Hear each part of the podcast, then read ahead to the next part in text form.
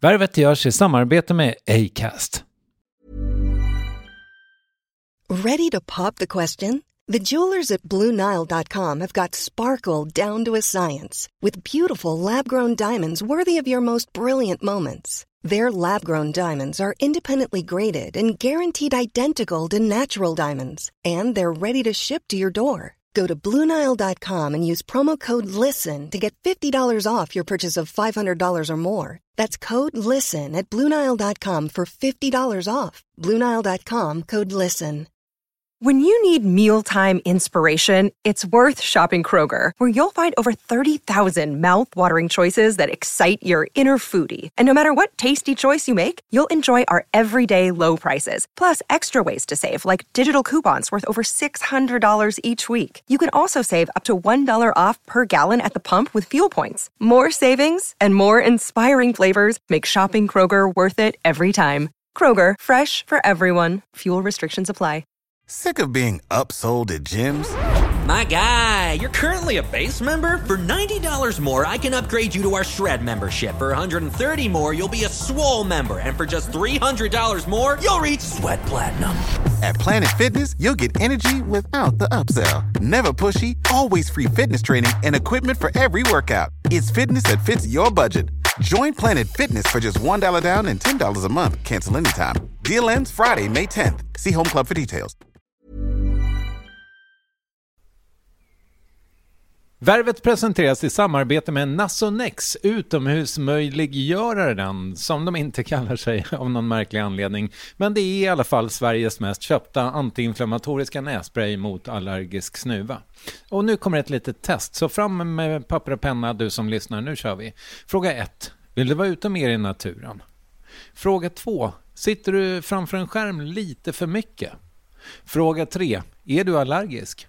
Om du har svarat ja på någon av frågorna så tycker jag att du ska bege dig till beanoutsider.se. Jag vill för övrigt poängtera att Nasonex nässpray är ett receptfritt läkemedel från 18 år för behandling av symptom vid säsongsbunden och perenn allergisk snuva. Rådfråga läkare om du är eller tror dig vara gravid eller ammar eller om du planerar att skaffa barn, har en obehandlad infektion i näsan, nyligen har genomgått en näsoperation eller har en skada i näsan. Får ingen effekt inom 14 dagar eller om du redan använder läkemedel med kortison ska du kontakta läkare. Använd ej mer än tre månader utan läkarkontakt. Stort tack Nasonex och beanoutsider.se. Värvet sponsras av SAS Eurobonus och SAS Eurobonus Mastercard. Och det här är ett budskap som jag tänker kan vara bra för den som antingen gillar guldkant på till exempel tillvaron eller för den som gillar att slå två flugor i en smäll.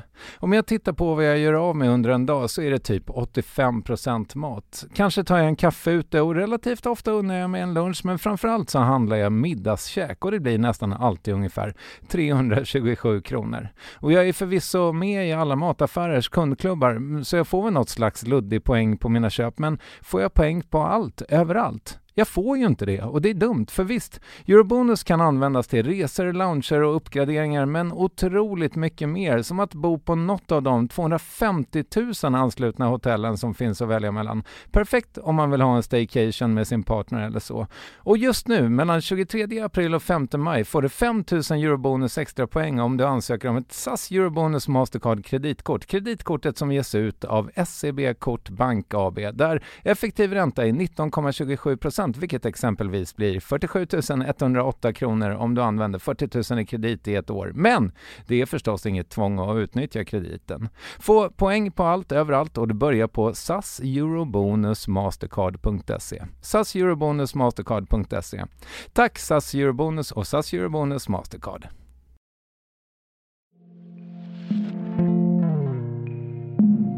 Vi har ju haft framgångar de senaste åtta åren.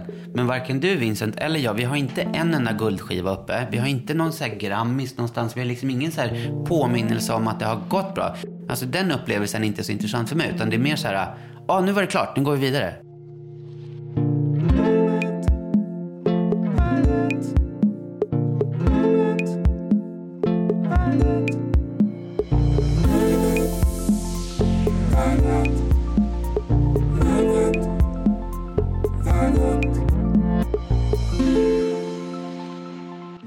De ser ut att vara genuint glada att se varandra när de en efter en släntrar in genom dörren till ateljén. Trots att de sågs hela dagen igår och ja, de allra flesta av alla andra dagar de senaste åtta åren. De är verkligen en kreativ duo, Vargas och Lagola, eller Salem Al Fakir och Vincent Ponter som de också heter. Och även om de båda som soloartister kanske lite fallit i glömska har deras låtar för andra stjärnor verkligen inte gjort det. You know you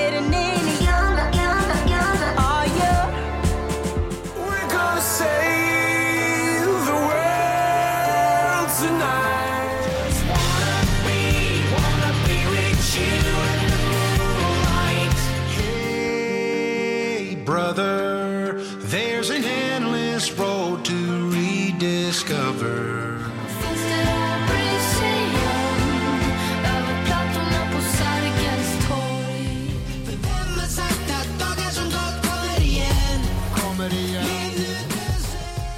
Ja, de har alltså jobbat med Avicii, Axel Ingrosso, Madonna, Katy Perry, David Guetta, Sia, Ghost och Veronica Maggio för att nämna några. Musiksajten Discogs ger dem långt över 100 träffar var som producenter och låtskrivare.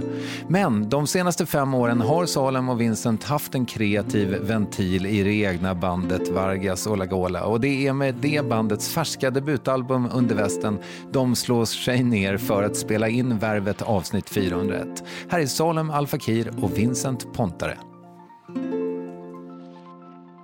Välkommen hit Salem Al Fakir. Mm, tack så mycket. Hej, tack, tack. Hejsan Vincent Pontare. Hejsan. Och anledningen till att jag gjorde så här nu, det var för att folk ska veta vem som låter hur. Ja, Ja, det, det, det brukar ju vara lite problem. För nu har vi börjat, våra röster börjar låta lite för lika ibland. Även talrösten ja. Ja, det, det, det Konstigt brukar vara så nog. när vi kör sådana här eh, telefonmöte på högtalare. Då är det lite så här, vem, men vem är det som pratar nu? Jag har börjat, nu är det Salen som pratar och så börjar Mm, jag prata. Du har ju pratat, börjat prata något jävligt mycket norrländska också. det, du skulle i och för sig kunna prata lite mer norrländska så hade det blivit lättare. Det här är ju podcastdebut för er båda, vilket låter helt sjukt. Är det liksom medvetet? Ja, Nej, vi har inte... inte för min del. Att det är medvetet? Det är ju inte medvetet Nej, nej. Nej, det har inte varit bara något tillfälle att göra. Eller det har inte... Nej, precis. Vi, eller det kanske har funnits tillfällen, men uh, nej. Koncentrerat oss på andra saker. Mm. Som vad då? Leva, Flyga få drönare. Dr- flyga drönare. Eh, Ta hand om eh, barn och familj och jobba hela tiden. Om du vill kan du ta ner puffskyddet lite, för du är ju lite kortare än jag hade räknat med. Där. Så ser man dig. Eh, Jag är alltid kortare än vad folk har räknat med. Ja, och då har jag ändå jobbat med din bror. Han är inte heller superlång, Nassim. Nej. Ja, du har det. När jobbade ni? På Medi-TV. Eh, 24, Oj. 2004 till Ja, och- 6 kanske. Du och Vincent har också jobbat tillsammans, fattar jag. Eller jobbat. Kan inte... För, ni hängde ju för länge sedan.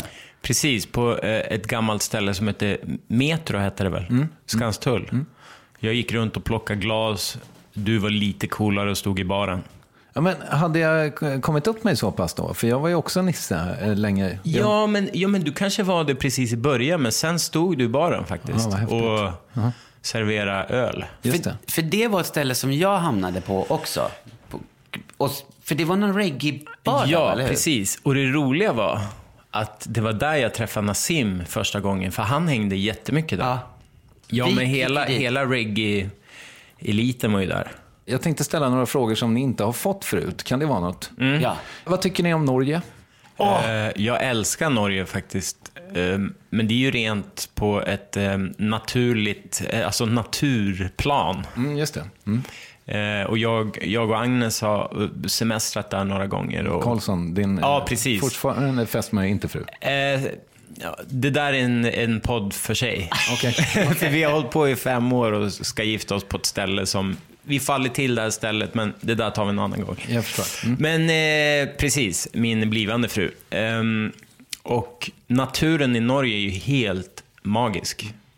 Det man inte gillar, det är ju deras hastighetskameror överallt. Och att alla är så duktiga på att hålla hastigheten. Det blir man ju vansinnig på. tid bara. Plus Ja, det- att jag läste precis att Norge har eh, hittat mineraler eh, värt eh, tusen miljarder utanför Svalbard precis. Oj, Jag läste okej. i tidningen i morse. Så att De är ju redan mer, rika. Rika, så ännu mer pengar. Tusen miljarder. Ja. inte det en biljon? Ja, det kanske var. Jag såg bara tusen, Ja. så läste jag inte. Ja, det var eh, mycket pengar fall. Men eh, så Salem, du är inte fullt så entusiastisk inför Norge? Alltså jag, jag tycker det är så roligt när man säger Norge så tänker jag allt tar lång tid och jättekonstiga ljudtekniker som har varit på tur precis, som är två timmar sena till, till vårt soundcheck och det är bara stressigt hela tiden på alla festivaler och sådär. Men det är ju bara fullständig för, fördom. Finns det någon bergart ni tycker mer om än andra? Kristall. Ja, okej. Är det en bergart? Ja, det vet jag inte. Ja. Det Men- finns ju en kristall som heter bergskristall. Okej. Så då borde det kanske vara... Eller jag vet inte, jag är inget stenproffs. Nej, Snillen spekulerar, det kan vi ha en hel podcast. ja, jag fattar. Men, men eh, Salem?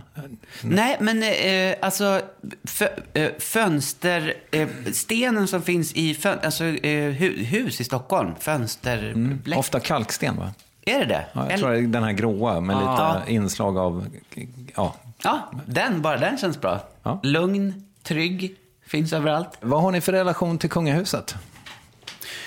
Åh, vad intressant. Jag har ju spelat väldigt mycket för kungahuset. Ja, jag, väldigt mycket till Ja, men jag, alltså från att jag var, jag, jag spelade massor med sådana här, jag har ju spelat fiol mycket förut och spelat mycket i världsmusiksgrejer och så. Vi hamnade alltid på sådana här invigningar när delar av kungahuset alltid var på plats.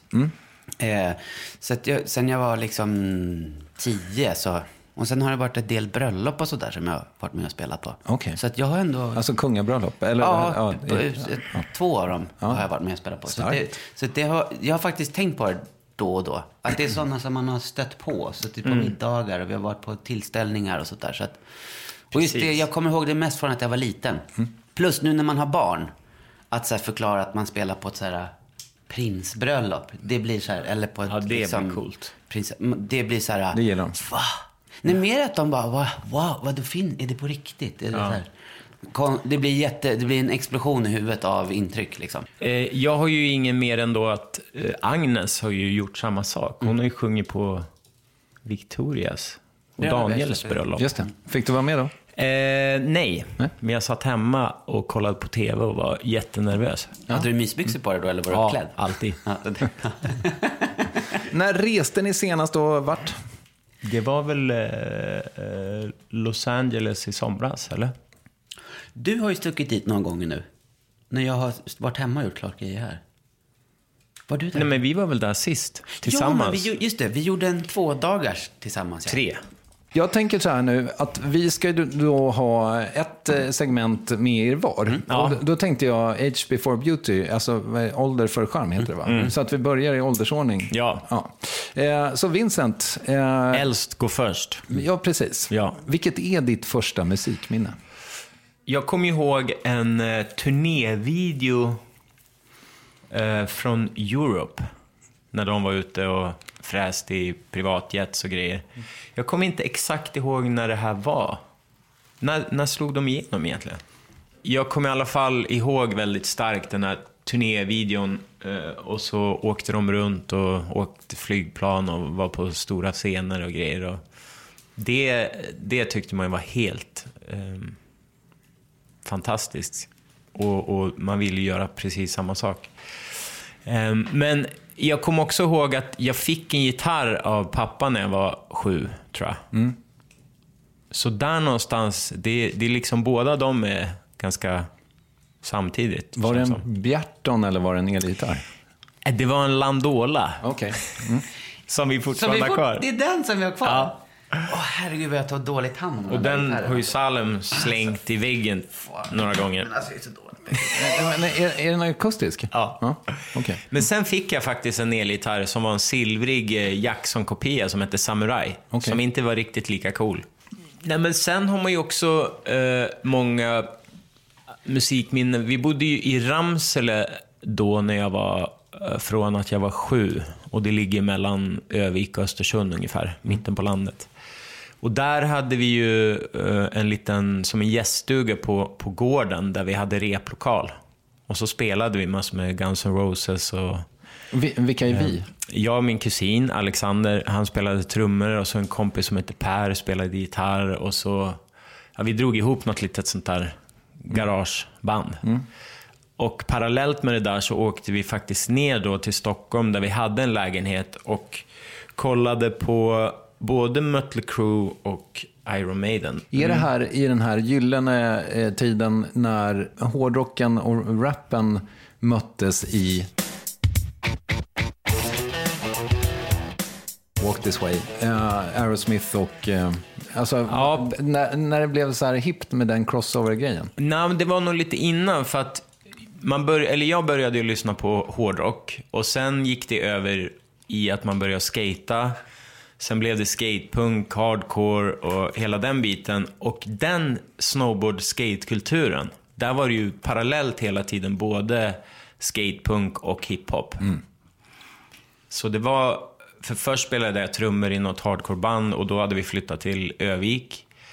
Eh, och- men sen där, typ vid 15, då började vi med någon hiphopgrupp där. Och sen från det till fram till att jag var 25 kanske.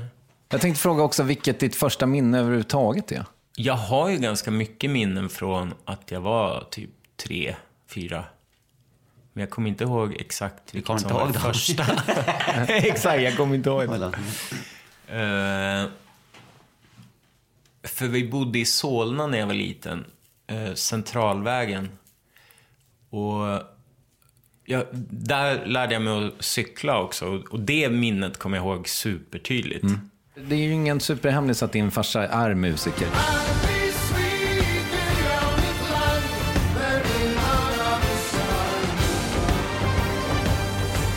Så jag tänker att du borde rimligen ha haft musik från dag ett i princip. eller? Absolut. Ja. Ja. nej men några av mina tidiga minnen är ju också för pappa och eh, en kompis till honom, Micke Boyers, de, de spelade ju åt Sunwing, om jag inte minns fel. Jag tror det var det flygbolaget. Okej. Och då bodde vi perioder i, på Cypern och eh, Rhodos och, och sådär. Så, och det var ju när jag var typ tre, fyra också. Är du uppvuxen med både mamma och pappa? Ja. Ja. Och är de ihop? Mm. Ja, cool. Vem är din mamma? Elisabeth Pontare heter hon. Ja. Vem är hon? Eh, hon är ju, vad ska man säga, eh, hon är ju anledningen till att vi flyttade upp till Ramsele till, till exempel. För mormor och morfar hade en sportaffär där uppe som var en sån här klassisk eh, byaffär där man säljer allt ifrån joggingskor till röjsågar. Så när de gick i pension så ville de att moster och mamma skulle ta över affären. Så då, då flyttade vi upp till Ramsele. Och det gjorde de? Ja, precis. Så hon, hon har ju alltid drivit företag egentligen från att jag var sju. För då hade de sportaffär och hotellet i Ramsele. Och sen eh, när pappa slog igenom bredare, typ 94 tror jag det var, då, ehm, då var ju han ute och flaxade mycket, så då var hon mer hemma och skötte hemmet. Jag fattar. Men jobbade du i eh, cykel eller sportaffär också när du var Nej, barn? Och så? nej, i- alltså vi flyttade från Ramsele när jag gick i åttan. Okej. Så jag hade inte riktigt kommit upp i den åldern än. Jag tänker ju på dig att det liksom alltid har varit musik. Men ha, har, du all, har du själv alltid vetat att det är det du ska göra? Nej, alltså fram till, fram till 16 då var det ju musik och ishockey parallellt. Okej. Så då höll jag på med ishockey. Eh, Och när vi flyttade till eh, Örnsköldsvik så då gjorde jag någon superkort karriär i, i Modo innan Aha, så pass. ja, men i A-pojkarna liksom. För då var man, eller då var jag 15 när vi flyttade dit. Ehm, men det blev ju ett litet vägval där, kände man. För att det var ju antingen spela hockey och träna och, matcher på helgerna eller musik, åka snowboard och göra annat. Så det blev det. Folköl och cigg. Ja, vara. precis. Minns du, var det jobbigt, eh, eller fanns det liksom, när du slutade med hockeyn, var det någon slags, var det en befrielse bara? Eller? Ja, eller... Jag vet inte. Det, det var inte så himla dramatiskt. Det var bara att jag kände att musiken lockade mer. Hur bra var du? Alltså jag var väl, jag var helt okej. Jag var ingen, eh, liksom, jag spelade ju mot eh, Zetterberg till exempel. Hade du håll, hållit i det här, hade du kunnat få spela TV-pucken då? Nej, men det var ju också en så här eh, vattendelare. För jag var på uttagningar, men jag kom inte med i laget. Så Okej. då kände jag så här, men då får det fan vara. Ni flyttade liksom några gånger eh, som barn. Det där kan ju ställa till det kanske, eller hur, hur var det för dig? Eh, det har faktiskt gått väldigt bra. Jag kommer ihåg att jag tänkte när vi flyttade till Övik, att där var man lite så här... Eh, för det är också en sån ålder när man är 15, ska man komma helt eh, liksom um, in i en ny eh, krets på något sätt. Börja nian eller? Ja, men det gick jävligt bra. Och man hittade fina personer att hänga med på en gång. Du var, du var stor, duktig på hockey. Var du stor som barn Nej. också? Alltså, jag var ganska... Jag tror nog att jag var lite så halv, halvmullig och inte så lång i högstadiet. Okej. Men sen, liksom, nian tror jag blev längre. eller gymnasiet. Jag vet, kommer inte ihåg. Hur var skolan för dig då? Nej, men eh, det var helt okej tycker jag. Jag har väl aldrig riktigt eh, tyckt att skolan var superrolig. Vissa ämnen, jag kommer ihåg i Ramsele så hade vi en religionlärare som var helt grym. Och det var mycket baserat på läraren, vilka ämnen man gillade tycker jag. Och i gymnasiet hade jag någon liten kris i tvåan och ville hoppa av, men då eh, fortsatte jag ändå till slut, vilket jag är jävligt glad för. Vad gick du för linje? Musik. Okej. Eh, och alltså, varför ville du hoppa av då? Nej, men jag bara var skoltrött Ja. och kände att jag ville göra något annat. Men, eh, men det var som sagt bra. Att man fortsatte och bara red ut stormen. Men hade du eh, okej betyg sen? Ja, men det hade jag. Jag hade helt okej betyg. Ehm, så jag, jag har liksom lyckats surfa igenom skolan helt okej, även fast jag inte var superintresserad. När du väl flyttade ner då, då, hade du, då var du färdig med gymnasiet, eller? Ja, precis. Första bästa ch- chans att dra därifrån. Ja. Vad hade du här nere då? Jag kände ju ingen här. Så jag hade ju inte så mycket.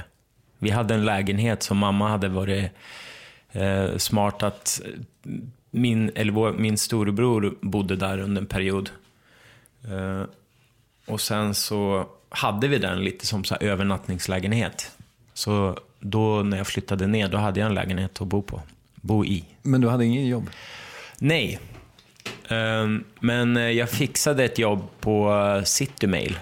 Okej. Brev, brevbärare. just jag vet det. inte om de finns kvar. Nej, jag tror inte det. Så du var brevbärare på dagarna? Ja, precis. Eh, brevbärare och sen så hade jag ju lite så här två skivspelare hemma med mixer och eh, hittade Street Level, den här eh, skivaffären som låg under Record Hunter. Okej. Eh, kommer du ihåg Record Hunter där vid Sankt Eriksbron? Ja. Ja, under där i källaren så var det en affär som bara sålde hiphop-vinyler. Okej. Och då på nästan alltid på de här tolvorna fanns det en instrumentalversion. Så då hade jag skivspelare hemma och så mick och så stod jag där och körde. Och skrev eh, rhymes Ja. på? Ja.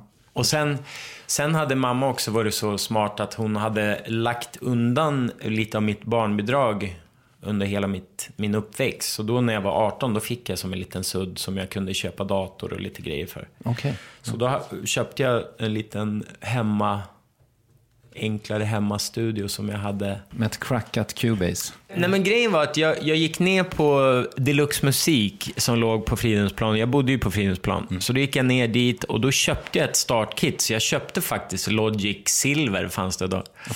Och så en sampler och någon mixer och ja, något ljudkort och, och sådär. Och sen var det en kille där nere som Niklas Jarl? Nej, det, det var inte Niklas faktiskt. Det var en annan kille som höll på med hiphop. Som, eh, då satt jag hemma och gjorde grejer och så gick jag ner dit och spelade, spelade för honom ibland. Ja, vad roligt. Och han tyckte att det var bra? Eller? Ja, men han tyckte det var bra och så kopplade han ihop mig med några andra folk som, som jag jobbade med ett litet tag. Var du gitarrist från början eller trummis? Eller? Nej, men det var väl lite gitarr och lite sång. I början av 2000-talet, då fick du liksom lite, alltså du verkar ju ha varit ganska duktig som rappare och så. Ja, kanske jag var. Jag vet inte. Men vi hade ett band, jag och en kille från Övik, som var med i det här svenska öppna. Kommer du ihåg att det fanns en... Jag hittade, när jag researchade dig så hittade jag en, jätte, alltså en jättelång film eh, från det här som var 2000 eller 2001. Ja, 2000. Det var på Kulturhuset. Då var det ju rap-SM, hette Ah, det okej. ju. Hade du någon virkad mössa på dig då? Ja, precis. Det här har ju vi kollat in. Det här är vi, vi Ja, vi, vi, du och jag och Mange satt ju på fyllan och gick igenom massor med YouTube-klipp som alla gamla, sy- hade. vad hette det? Gamla syn, vad Ja. kallade vi segmentet för? Och så hittade vi massor med videos på oss eh, själva för länge sedan. Ja, vad och roligt. eh, skrattade gott. Ja, ja, ja.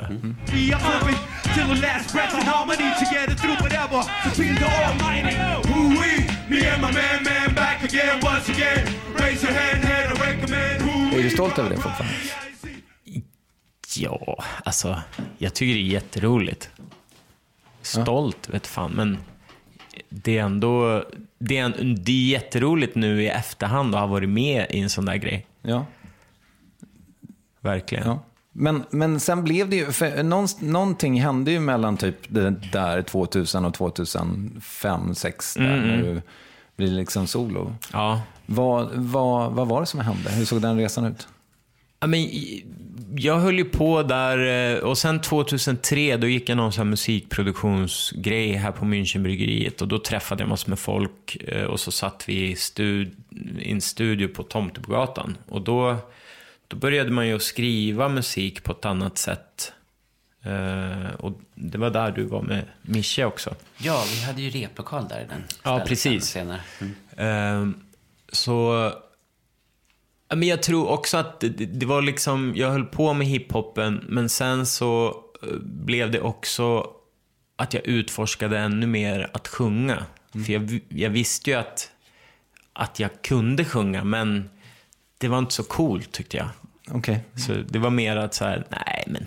Och farsan han bara, kan, det är bra det här med, med rappen, men, men, men kan du inte ha några refränger? och det där sådde väl något frö också, att jag började prova att rappa på verserna och så sjöng jag på refrängen. När du bryter då från rap till ren pop egentligen. Mm. Alltså det var, var det en organisk process då snarare? Ja, men eh, det skulle jag säga. För det, var, det fanns någon eh, liten period där, där eh, jag släppte någon, några sådana där låtar där det var lite hiphop i verserna och så var det sångrefräng. Men sen så efter det... Mm. Alltså gick, som, in, som Vincent? Nej. Nej, eller då hade jag ett, ett band med en kille som hette Andrew och Peter Eggers var Och ni med hette där. något bra eller? Turbulent hette Ja, vi. väldigt bra namn på ett band Ja. tycker jag. Mm. Eh, nej men så, så där släppte vi en låt, men vi gjorde ju fler låtar som aldrig blev släppta. Som var lite samma koncept, att det var lite rap och sen blev det någon sånggrej. Men efter det då, då blev det mer liksom, kan man säga lite rytmisk sång i verser. Kanske. Så det var nog någon form av organisk övergång till att bli ännu mer bara sång. Hade du tanke om att du skulle bli läkare eller veterinär? Eller? Nej. Du, det skulle vara musik? Ja.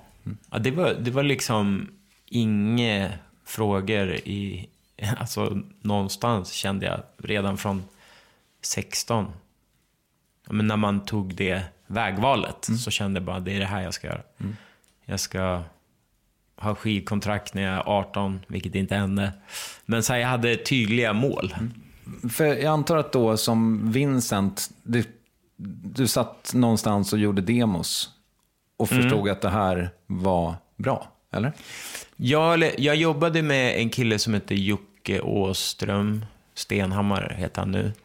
Och han, han var involverad i, i den här hiphop eh, eh, som jag och Andrew och Peter hade. Eh, och då sen hörde han de här grejerna som, där jag sjöng. Och då jobbade han på Sony. Så då ville han ge ut det där. Okej. Mm.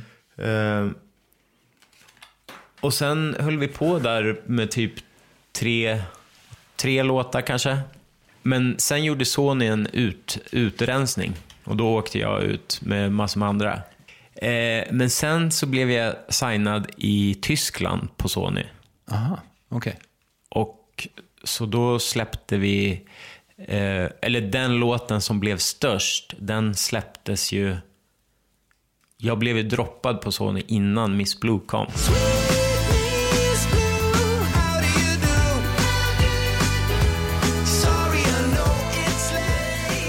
Så, så det var den låten som blev störst från det projektet. Så då ja, turnerade jag runt i Tyskland och massor med... Så du breakade i Tyskland innan du gjorde det här? Nej, utan det breakades i Sverige, men sen så, så blev det mer utanför. Som jag minns det, så, alltså, så här, det här delar ju ni två, att, i alla fall i mitt huvud, att det gick väldigt snabbt när det väl hände. Alltså, eh, från första liksom, singeln i princip. Är det korrekt uppfattat? Ja, nej, men jag tror, tror det. Ja. Jag, för mig är det lite, eller, lite så svårt att veta exakt vad som hände när. Och, Det, är- det är inte superviktigt heller, det var länge sedan ju. ja, det var ju det. Men hur var det för dig då? Att du liksom fick, för då hade du ju ändå, även om du var ung, så hade du ju ändå på något sätt, liksom, inom citationstecken, kämpat med musiken i tio år. Liksom. Ja. Nej, men det var ju helt magiskt att höra musik på radio som man hade skrivit och, och, och kunna göra det på heltid. Det var, ju liksom, det var ju det man hade kämpat för i tio år. Minns du första gången du hörde dig själv på radio? Eh, det var... Det fanns ju ett program som hette P3 Demo. Där Ja, okej. Mm. var jag med en gång.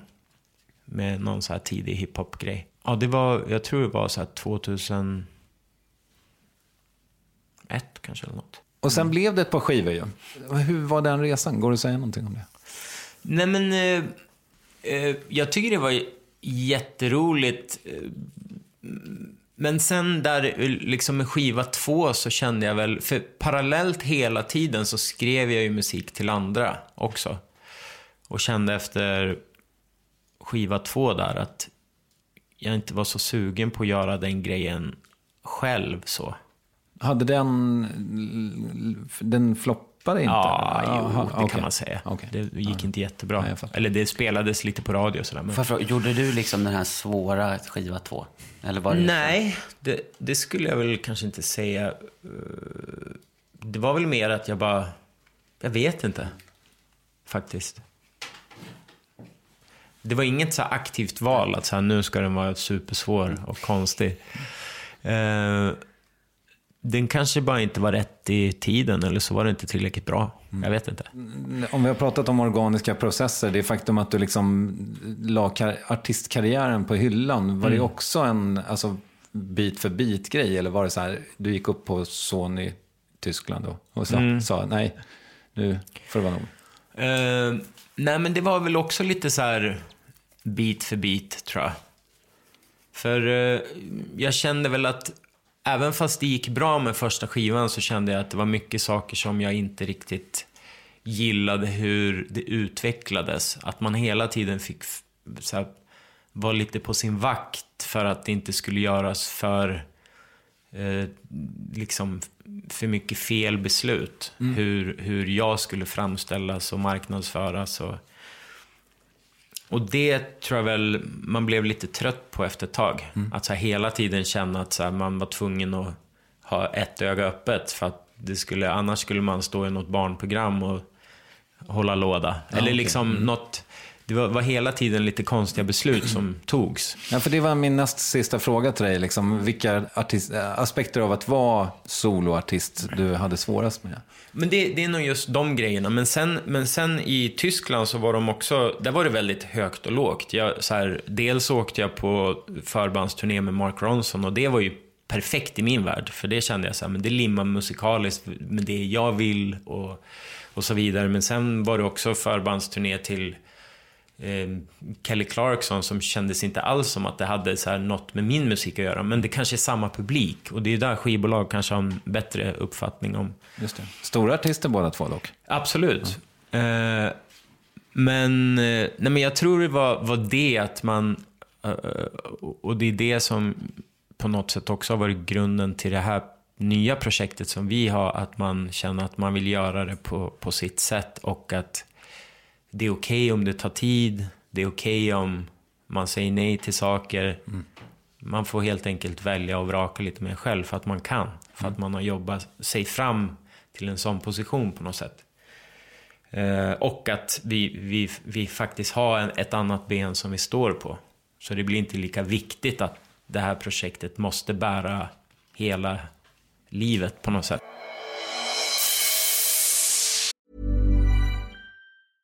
Ready to pop the question? The jewelers at BlueNile.com have got sparkle down to a science with beautiful lab grown diamonds worthy of your most brilliant moments. Their lab grown diamonds are independently graded and guaranteed identical to natural diamonds, and they're ready to ship to your door. Go to BlueNile.com and use promo code LISTEN to get $50 off your purchase of $500 or more. That's code LISTEN at BlueNile.com for $50 off. BlueNile.com code LISTEN. Planning for your next trip? Elevate your travel style with Quince. Quince has all the jet setting essentials you'll want for your next getaway, like European linen, premium luggage options, buttery soft Italian leather bags, and so much more. And it's all priced at 50 to 80% less than similar brands. Plus, Quince only works with factories that use safe and ethical manufacturing practices. Pack your bags with high-quality essentials you'll be wearing for vacations to come with Quince. Go to quince.com slash trip for free shipping and 365-day returns.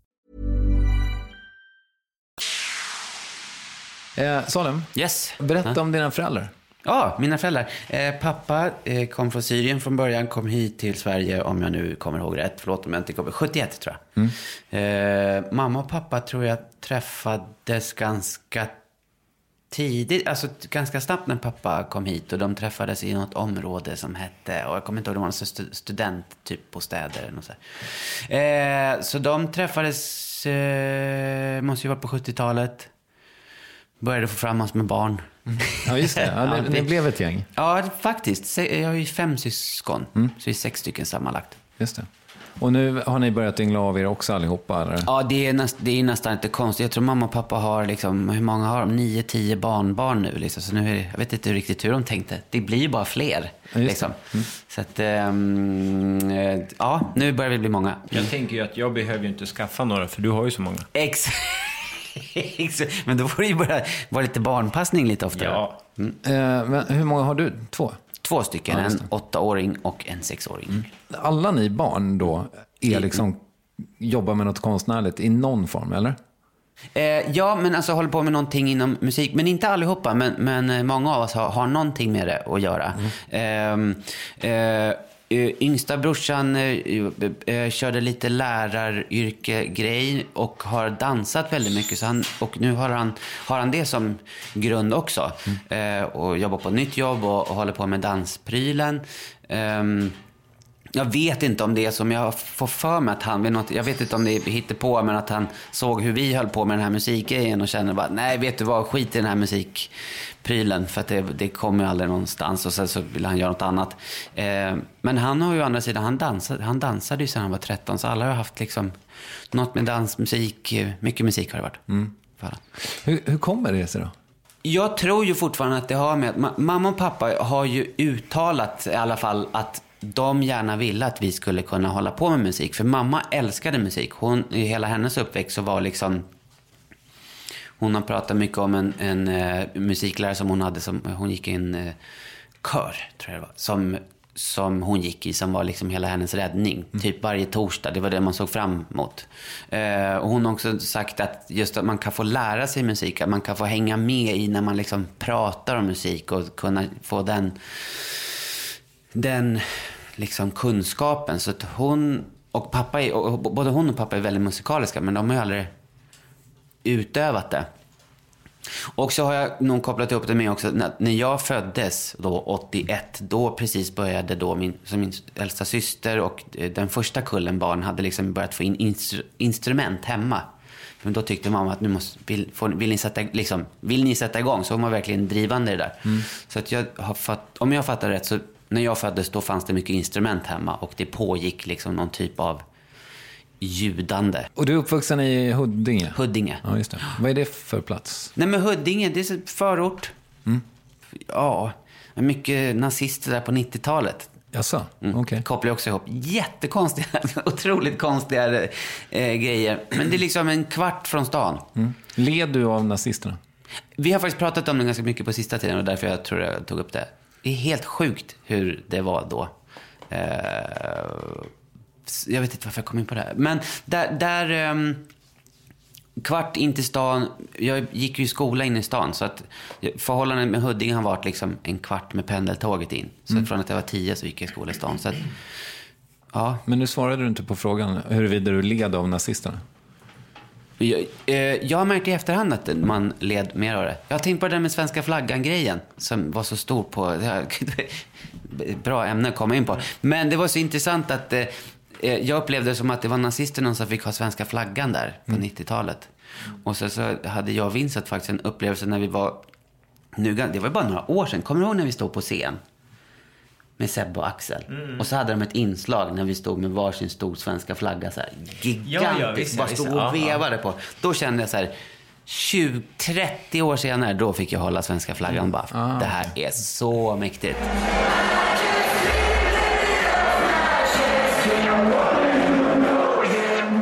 När jag föddes då, då bodde vi i Norsborg, men vi flyttade till eh, Huddinge. Innan Nej. du kommer ihåg det?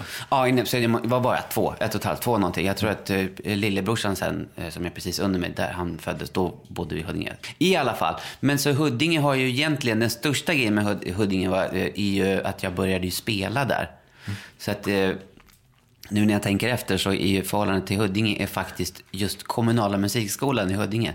Eh, som min mamma lyckades, och pappa då, lyckades snika in mig för jag var alldeles för liten. Jag, de hade liksom inte så många treåringar som ville börja spela fiol. Nej. Eh, Men på något sätt så vi hittade en, en lärare, de hittade en lärare, Lennart, som sen har liksom varit med hela mitt liv. Ah, okay. Eh, Är han fortfarande around? Nej, tyvärr. Han gick bort. Fruktansvärt tragiskt och alldeles för tidigt. Eh, Men han var den som liksom jag hade som... Det var väldigt mycket att åka till det där huset. Så, så, så jag var väl med i kommunala musikskolan, men ändå inte. Så jag gick hos honom privat och började spela där när jag var då fyra, tror jag att jag började hos honom. Eh, Så att Huddinge har ju en jättestor betydelse där. Det här med att du började med musiken så tidigt, minns du ens liksom första... Nej, jag har fått det återberättat för mig att jag tydligen började tjata om att få börja spela fiol när jag var tre.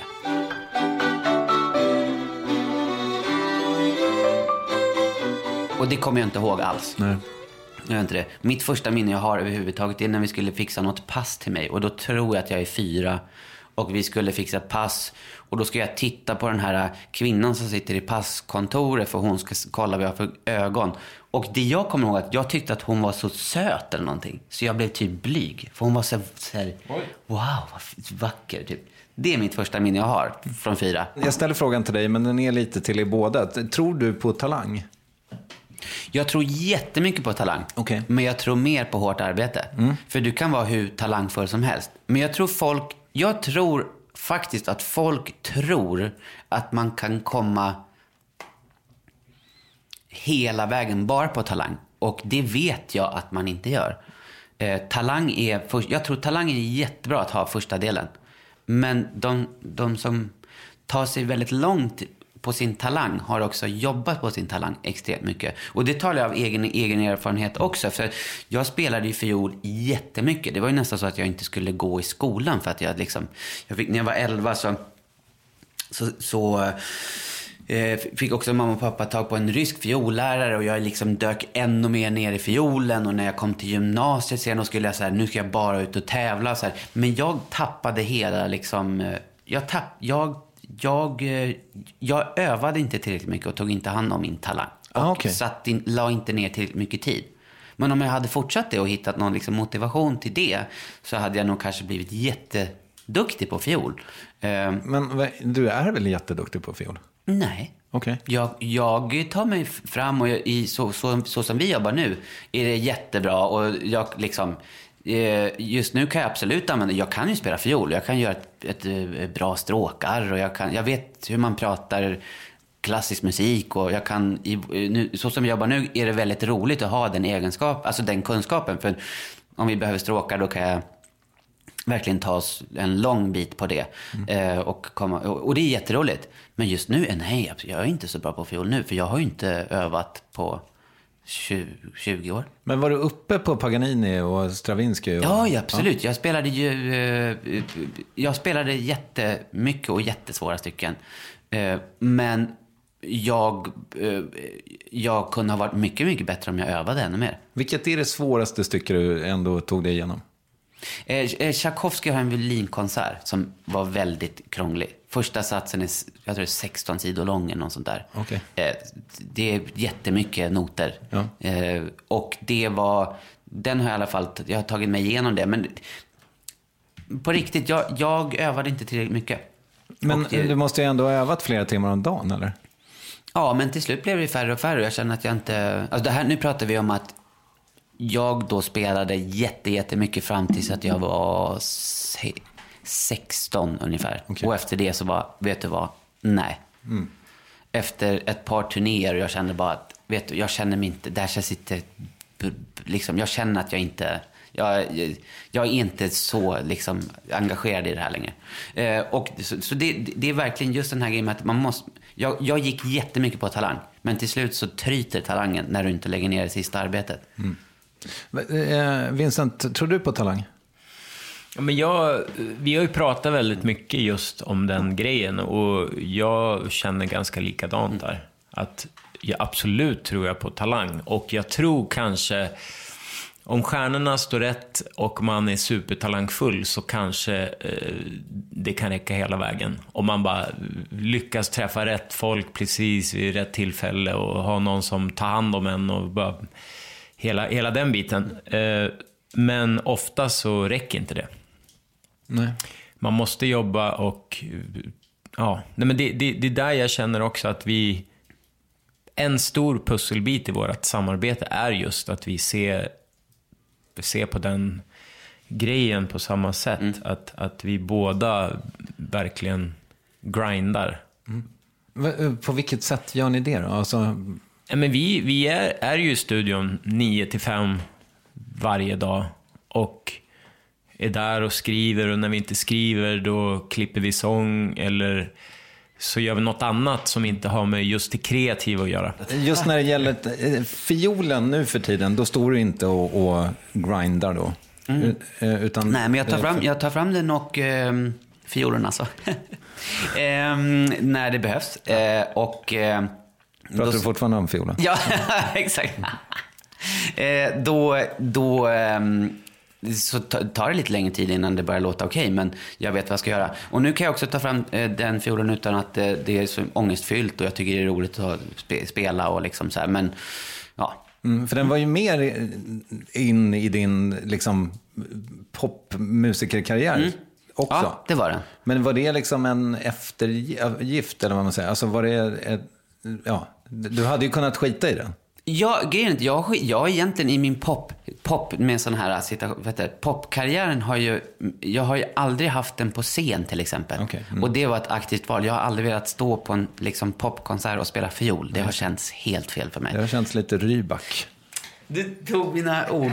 Eh, och det, ehm, så det har jag aldrig velat göra. Ehm, men jag, till exempel när jag släppte min första egna skiva, då har jag ju faktiskt en fiol på framsidan. Jag står ju som en liten eh, figur där.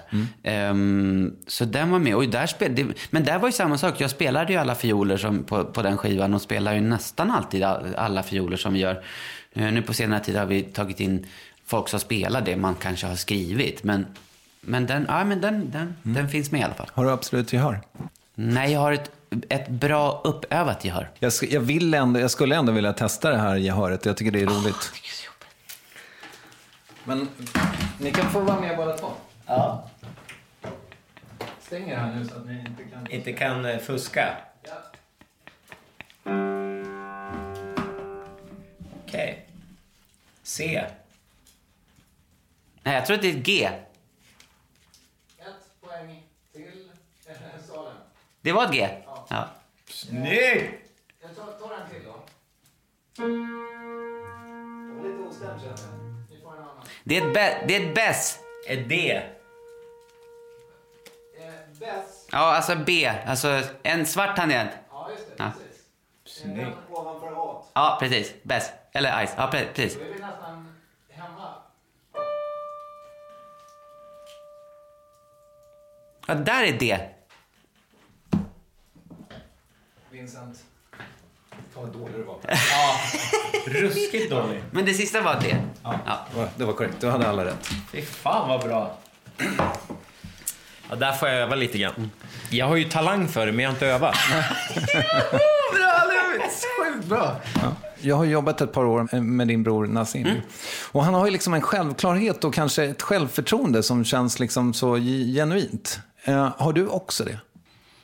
Jo, nej, men inom jobbet. Jag har nog, jag, jag har nog haft, varit väldigt trygg inom, det, inom jobbet. Där har jag haft självförtroende. Liksom, har känt att jag vet vad jag håller på med och sånt där. Har du tvivlat på din talang?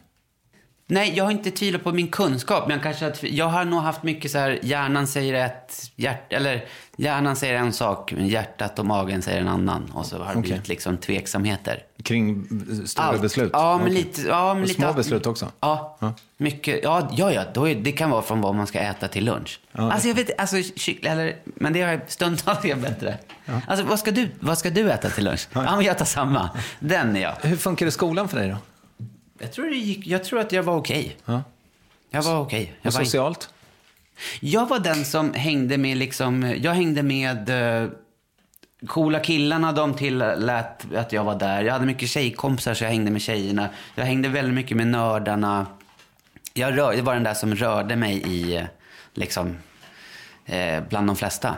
Du har ju lite schackgeni-aura. Oh. Intressant. Va, det var... Har han inte det- är det lite schackgeni? Ja, det är väl det. Jaha. Ja, men den här har jag, det här har jag på mig idag bara för att jag ville vara lite fin. Ja, Eh, Extra fin. Nej, men jag funderar på det där, för jag undrar hur andra människor, för jag vet att vissa människor är ju så. Mm. Men jag undrar vad det, vad det, varför man är så. Men, men eh, Schackgeni? Ja, eller att man vill här, vara omtyckt, jag vet inte. Någon, någon, alltså, men det är Jaha, intressant. ja, alltså, var- förlåt. Nej, men att det, det var så jag mer tänkte, att jag tycker det är intressant att det har varit så jämt. Mm. Men jag är väldigt glad för det, för man har ju fått se väldigt mycket olika världar på grund av det. Så att det Just det, att du funkar i alla läger. Du pratar Ja. inte om schacket. nej, schacket, nej. Men det är väl också något som jag vill faktiskt lära mig i vuxen ålder. Ja, just det. Hade du någonsin scenskräck? Ja, först, jag vet att jag hade eh, en av mina första spelningar när jag var fem och skulle på, hette det lekis då? Mm, kanske. Mm. Det var dag... Ja, det dag tror jag inte man får säga längre. Men Nej, precis. Mm. Jag, jag envisas med att säga det i alla fall. Nej, Nej, jag det vet heter inte. förskol. Jag bara gissar. Eh, eh, eh, den enda spelning liksom som jag inte har... Eh, som jag liksom bailade var när jag var fem. Då skulle jag spela då på det här, det här stället som man är på när man är barn. Jag och så var det massor med... Och det var vid jul och jag hade... ett- Ja, det här är ett minne i och för sig. Eh, jag hade någon slags tomtedräkt på mig. Så skulle jag spela fiol. Och jag fick bara panik. Nej, jag kommer inte. Nej, jag vågar inte. Okej, så det blev inget. Det blev inget. Hur hade du det som, säg, eh, 20-åring? Hur såg livet ut då? Då eh, jobbade jag jättemycket. Så från att jag var 18, alltså från eh, ungefär från jag var 17-18, då var det ganska stadigt med spelningar. Okej. Eh, sökte vidare till musikhögskolan när jag var 18. eh, Var jättedålig elev på musikhögskolan. Men du kom in Ja, utan problem? Ja. Ja, det, det gick bra. Eh, men, eh, och då spelade jag ju, då var det mest piano och mycket inom jazzvärlden. Ehm, och, eh, men samtidigt då så spelade jag väldigt mycket med andra band och hamnade i någon slags, i Stockholm, någon sån soul musikskrets. Och sen kommer jag inte ihåg hur gammal jag var, men jag började jobba med Robin när jag var någonstans där 20, 21. Okej. Mm. 22 kanske. 21. Så att eh, någonstans från att jag var 18 så var det allt från liksom, coverbandspelningar till eh, bröllopsspelningar till ja, allt möjligt, jazzspelningar. Så då, då, då började man ju, ja, då jobbade helt enkelt. Ja, så du livnärde dig på Ja. Mm. musiken från dag ett? Du har aldrig haft ett vanligt jobb? Nej. Har du någonsin haft en sån här riktig snabb eh, makaronperiod? Ja, det är all, jä- jämt när jag, ja, alltså hela egentligen allt jag var singel jättelänge. Så det var, jag har ju, jag, Jag, förstår, tänker mer rent ekonomiskt, att du hade det knapert alltså. Du var tvungen att äta Vet du det. vad? Det har jag faktiskt tänkt på. Jag har aldrig upplevt att jag har haft det knapert. För jag har, jag har bara fortsatt lite. Det som nu, ni pratar om att så här, jag har, haft bara in, jag haft inställningen till att jag ska göra det här. Och sen har jag kört på det. Om det var snabbmakaroner eller inte. Jag, har liksom, jag, vet, jag vet inte ibland vad jag har levt i för värld. Liksom, vad är det för låtsasvärld jag har hållit på med. Men jag har, inte, jag har bara kört på. Det, eh, jag ser till att det har funnits pengar till hyra.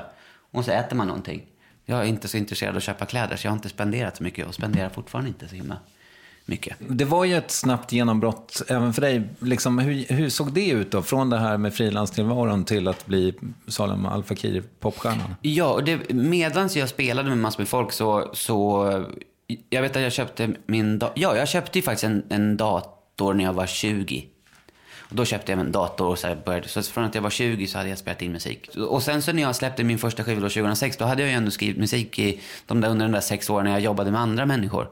Så då hade jag lärt mig ganska mycket med det. Och innan jag var 20 så skrev jag ju jättemycket musik inom då jazzvärlden som jag var. Okej. Mm. Så jag har skrivit musik hela tiden och då hade man liksom band. Så då skrev man musik, instrumental musik och så spelade man det mycket. Men varför hamnade det liksom i ditt eget projekt då? Grejen var att min, min tanke med all den här musiken var att jag egentligen också ville skriva musik till andra. Så att hela min resa nu när efter jag, jag och Vincent började jobba för åtta år sedan var egent, det var egentligen det som var första planen. Okej. Men på vägen där, så när jag då var 26 tror jag var, då eh, hade, vi, eh, då, hade det liksom samlats ihop lite musik och så var det några som hörde det och då fick man mer så här, eh, varför gör du inte det här själv? Så jag upplever nu i efterhand att det var lite mer bananskalsgrejen för det var så många som sa du borde göra det här själv. Just det. Och jag ser det egentligen mer så, för jag, allt i min värld var egentligen bara live.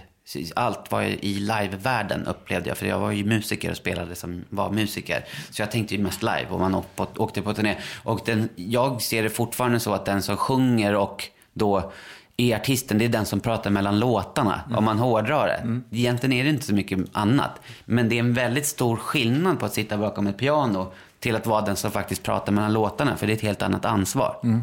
Nu, jag vet inte riktigt hur eh, jag har förhållit mig till saker och ting nu efterhand. För jag vet antingen att jag guld, har guldfisk, liksom, någon guldfisksyndrom och inte kommer ihåg.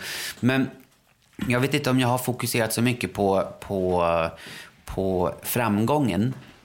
Eh, utan man har kört på liksom, ja ah, det gick bra, vad skönt, då kan vi komma ut och spela. Punkt, liksom. Just det. Ehm, så jag vet inte om jag har tänkt så mycket mer på det. Och sen så, hela min grej var, jag, jag gjorde ju då tre skivor på fyra år tror jag. Och sen var mitt kontrakt klart. Så att, och efter det så slutade jag vara artist. Jag, jag gjorde mitt kontrakt som jag hade på skivbolaget och sen var jag, sen av andra anledningar kände jag bara att, vet du vad, jag struntar i. Jag vill, inte- jag vill inte prata mellan låtarna längre. Jag Nej, tycker okej. inte det är så Mm. roligt. Ehm, så jag slutade med, men jag märker det också nu när vi jobbar. Det är intressant för att vi har ju haft framgångar de senaste åtta åren. Men varken du Vincent eller jag, vi har inte en enda guldskiva uppe. Vi har inte någon så här Grammis någonstans. Vi har liksom ingen så här påminnelse om att det har gått bra. De ligger liksom på ett lager i, i lådor. Och där tycker jag också det är roligt att vi har samma inställning till. Jag är faktiskt inte så intresserad hur, alltså den upplevelsen är inte så intressant för mig. Utan det är mer så här, ja ah, nu var det klart, nu går vi vidare. Eller så här, det gick bra, fett, nu kan vi ut och spela. Det, det vore ju kanske lite härligt ifall ni någon gång stannade upp och bara satan guys vad vi har fått mycket streams. Där måste vi ju prata om alltså Jonas, som, Jonas Wikström som vi har jobbat med under många år. Han är ju den som slår oss i huvudet ibland. Nu får vi stanna upp och så här, nu, nu tar vi en skål här. Ja, liksom. ja. Eh, Och det är ju jättebra. Men jag måste också säga att jag tycker det är skönt att vi, ja, man tänker vidare hela tiden. Och sen är det ju så, när det, om, man, om man då tänker tillbaks på så här, okej, det gick, min första skiva, det, det gick bra. Eh, Det var musik som jag hade samlat på mig under sex år. När den där skivan släpptes, då var jag redan tre år framåt i tankarna och tänkte på andra saker. Så att det gör ofta så, när, och speciellt inom musikvärlden, så här, om man släpper en låt nu, det gick jättebra. Den skrevs för fyra år sedan och vi har liksom, det där har vi ju glömt redan. Det här med att vara den som pratar mellan låtarna, då, jag ställer samma fråga till Vincent. Liksom, vilka aspekter av att vara artist hade du svårast med? Jag hade faktiskt svårast med att jag gjorde ju någon sån här eh, resa från, jag, jag upplever ju fortfarande att jag, jag kommer där och spelade någon typ av liksom eh, soulmusik och jag kommer från någon jazzvärld och egentligen vill jag bara spela någon typ av fusion rock jazz. Det var det jag ville göra. Liksom. Sån kompetent musik med Ja, taktartsbiten också. En sån där musik som, som handlar bara om att det, det är roligast för de som står på scenen och spelar. Helt egentligen ointressant. Förutom två personer i publiken som skriker yeah! Som visste att det var nio åttondels takt in där. Eh, hela det förhållandet mellan nörd, nörd, alltså pu- nördpubliken och nördmusikerna. Där, där är jag fortfarande tycker det är helt fantastiskt. Jag tycker det är jättehärligt. Okej. Mm. Eh, Eh, och sen gick det bra och sen så blev det liksom så här som på Skansen och sen så gasade jag på så mycket så att till sista skivan så bara, nej men jag, då fick jag någon så här uh, möjlighet att vara med i Melodifestivalen. De bara, gör vad du vill, bara du är med. Så jag bara, ja men då gör jag vad jag vill då. Så, och fattade kanske inte riktigt vad jag gav mig in på, på det sättet att, och det här är min tolkning. Det som händer när man eh, kommer till en, en nivå av folklighet och är med i Melodifestivalen och sånt där så upplever jag att det plötsligt ställs helt andra krav på dig. Okej. Då tänk den här eh, fusion rockmusikern som egentligen vill stå liksom i stickade tröjor och spela svår, svår jazz, men som kanske då är lite glad. eh, Får då plötsligt en publik som har massor med krav på hur du ska vara. Det är klart att du ska ta en bild nu tillsammans för att du är ju, och jag ska stå och ha meet and greets och så här. Och alla upplever att du är den där glada snubben som men jag är upp, kanske, jag kanske upplever mig som den här svåra, svåra musikern. Som skiter fullständigt i hur... Alltså, eller jag är ju trevlig mot folk. Men varför ska du ta en bild med mig? Jag har inte ens någon sociala medier. Varför ska jag... Jag är inte intresserad av det som du är intresserad av mig. Och den skiftet i publik kommer jag verkligen ihåg. Att det var... Jag, jag känner bara att det här är inte något som jag har ställt. Det här fattar jag inte alls att det skulle hända. Okej. Mm. Och vissa är så himla bra på att vara på den positionen. Men jag upplevde att jag var inte bra på den positionen. Så jag valde att jag backar härifrån nu och inte behöver vara med som mer. Jag tror Christian Luuk pratade om det där i något eh, sammanhang. Att det var så här, eh, för att han hade tyckt att det var lite jobbigt just med den där selfie-delen av det. Och att någon äldre kollega hade sagt till honom så här, ja fast se det som en del av jobbet bara. Men då kan man ju välja att säga upp sig från det jobbet. Det gjorde Mm, du. det gjorde jag. Ja. Eh, För att jag kände att jag, jag, jag var inte intresserad och jag är fortfarande inte intresserad Nej, av det. Det är faktiskt något som vi har pratat om. Vi har aldrig tagit en selfie med någon. Det är bara folk som har tagit selfies med Ja, just det. Ja. Och, vi har, och det är faktiskt extremt roligt när man har jobbat med mycket så här stora artister. Mm. Vi har ju aldrig en mobil uppe. Vi har aldrig någonsin tagit en... Det är helt ointressant att vara... Just det. Så ni har ingen selfie med Ma- Madonna i mobilen? Det var ju hon som ville ta en, så Okej. det Ja, var ja. ju därför det blev. Ja, då- Nej, men, men det är intressant med det där, för jag är ju uppvuxen då med just den grejen du pratade om. Eftersom pappa blev ett med svenska folket när jag var 14. Ett med naturen, ja. Ett med naturen. Och jag har ju alltid, dels det där med att behandla folk som liksom människor oavsett hur stor framgång man har. Det är ju en grej som ligger så jävla djupt rotad i mig. För jag vet ju själv hur jobbigt jag tyckte det var som tonåring när till och med föräldrar blev annorlunda när de fick reda på vem ens pappa var. Ja, just det. Mm. Och när man är tonåring, då vill man ju bara heta Andersson och bo i lägenhet och vara en i mängden. Som någon slags summering, hur såg era liv ut när ni bestämde er för att jobba ihop? Eller vad... Men, Oj, Eh, jag, eller, jag och Magnus hade ju precis tagit Magnus över det. ja, studion här nere nedanför det här. Eh, och eh, jag skrev massor med musik och eh, skulle vara borta en period. Och, och vi hade ju som sagt samma bokningsbolag då. Eh, eller jag var inte på bokningsbolaget, men vi hade en gemensam vän där. Som, Johan. Ja, Johan som sa att du behövde en studio och frågade om du fick hyra in dig. Och då sa jag, men det är perfekt, för jag ska resa bort lite, Salom kan hyra studion. Eh, och sen när jag kom tillbaka så då började vi att dela på studion. Så att vi körde varannan dag, typ. Så det var så det började. Ja, okej. Helt oplanerat. Och så hade du, eh, då jobbade du med Veronica just då, Veronica Maggio, och så började vi tillsammans att skriva till den skivan. Och Magnus kom in också. Ja. Eh, Så då gjorde vi den skivan tillsammans. Och sen liksom började det där. Det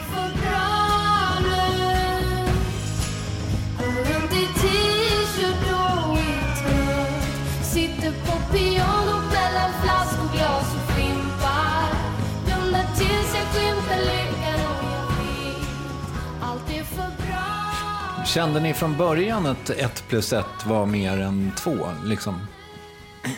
Jag vet inte. Det är så roligt, för det roliga, jag hade ju inte jobbat så mycket, eller jag hade ju aldrig jobbat i en studio tillsammans med någon annan. Så, så jag vet ju att när vi började jobba, jag var ju den här jättejobbiga snubben som stod bakom när Vincent satt vid datorn och jag bara, men ska du inte, ska du inte göra så här istället? Och, och satt i soffan och bara, men ska du inte? Så jag var ju jättedålig på det här jobbet. Två. Det tog ju ett par år, men sen så har jag lärt mig Okej. hur man ska göra. Ja. Eh, men det Men var... hur, vad har hänt med den där, liksom att du vill... Nej, men det är ju också, det är ju inte så konstigt eftersom man har bara jobbat då. Då hade jag ändå jobbat själv och gjort, spelat in allt själv och gjort allt själv. Och sen så är man två plötsligt. Så var det ju mer en, liksom en övergångsperiod tills man fattar att ja men Vincent han, han kan ju också. Nej men att han gör, du gör ju på ditt sätt och vi kommer ju framåt. Eh, så det var nog bara rent eh, av vana. Men någonstans längs vägen så har ju de här nio åttondels eh, takterna, liksom, de har ju... Alltså, det är inte där ni har tjänat era stora pengar, så att säga. Nej. Eh, Vad, vad hände liksom, vad, förstår du vad jag far efter? Vad hände med dem? Nej, men de finns kvar hela tiden. Okej. Eh, om man tittar på, eh, det måste ju inte vara 9 8 takt, men, men jag, ehm, under, vi har ju tittat tillbaks på de här låtarna som vi har skrivit nu under ehm, alla år. Så många år inte, men eh, åtta, nio, åtta år.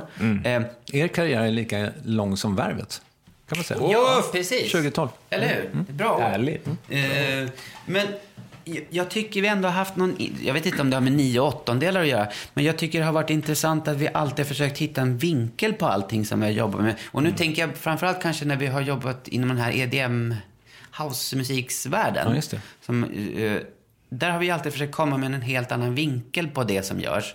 Eller ta, alltid komma med någon liten abrovink. Så man kan kalla det för 9-8.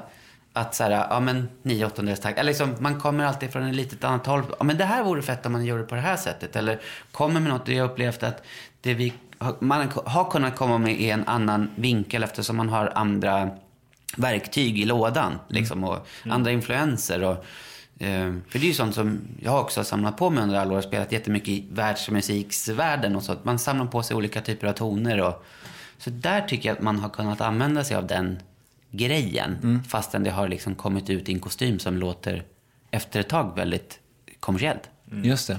Men jag tror, jag tror också just det här att all musik som vi båda har hållit på med eh, från man var liten bottnas ju i någon form av utanförskap slash rebellisk någon grundkänsla. Alltså all, men både sån, sån konstig taktartsjazz. Det är ju också ett litet utanförskap på något Mm. sätt. Samma som hiphopen eller hardcore eller rock eller på något sätt där man vill uttrycka något.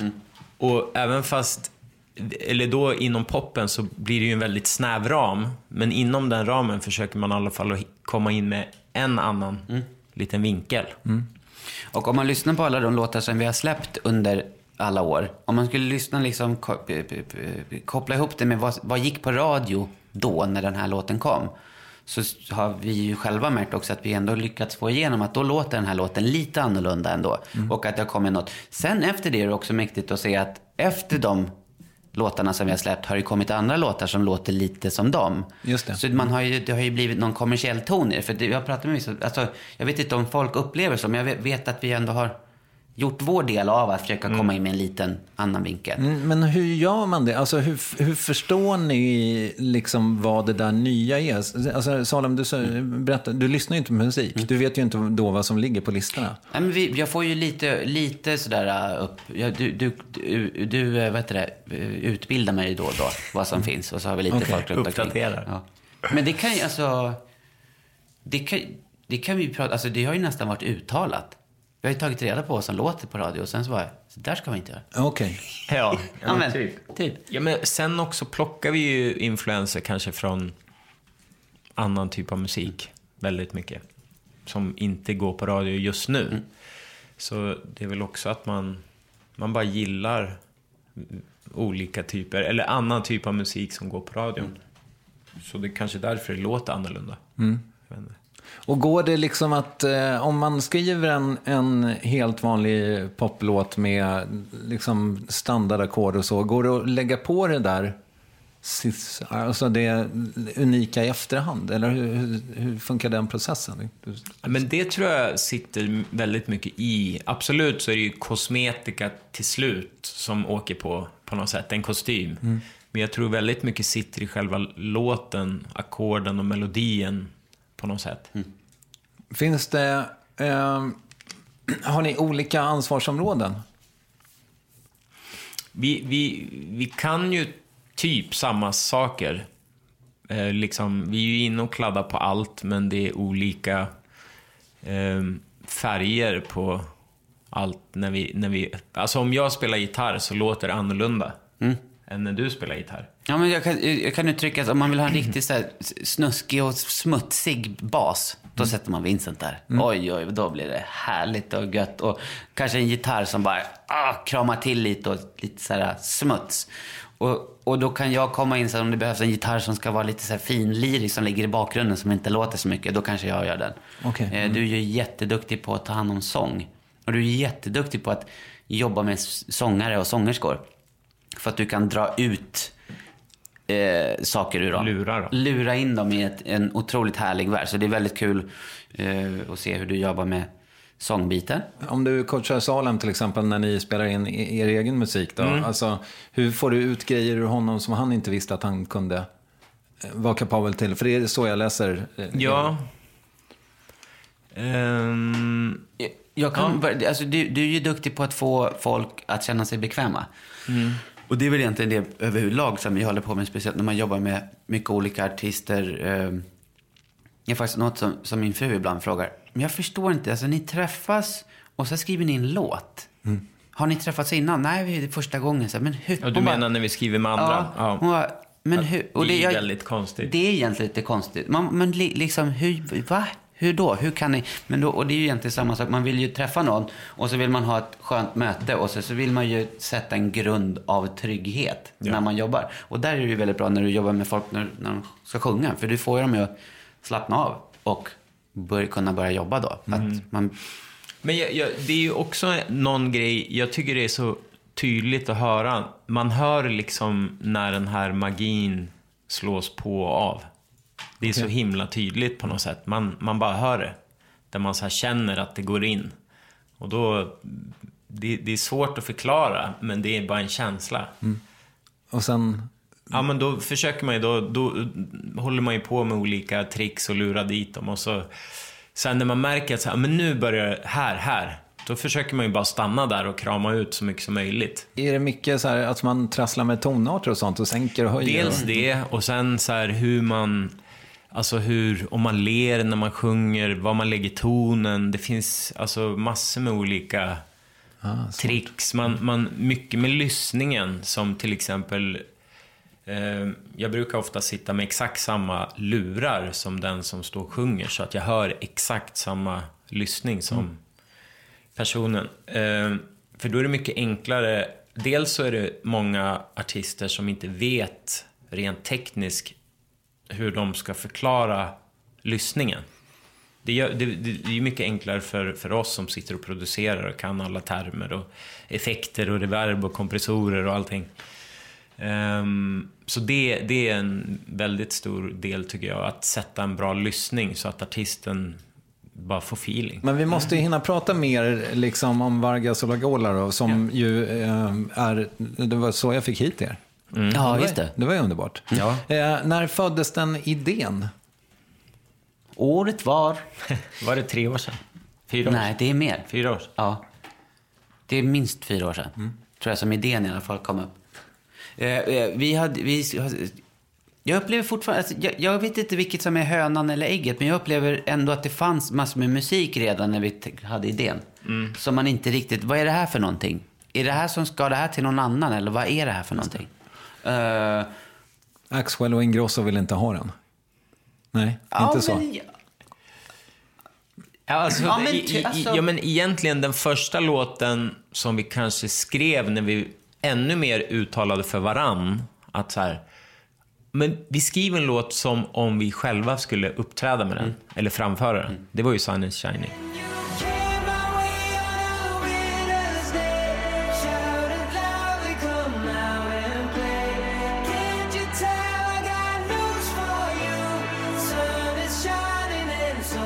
Men då var, fanns ju inte det som plan att Nej, starta nej. ett band, Nej, men nej. vi hade det som inställning till när vi skrev låten. Det var ju någonstans där vi bara, ja men fan nu, nu har vi lite låtar som, en liten låda med grejer som känns som att det här kanske vi skulle kunna göra. Mm. Då började vi ju med att åka iväg och sätta det visuella.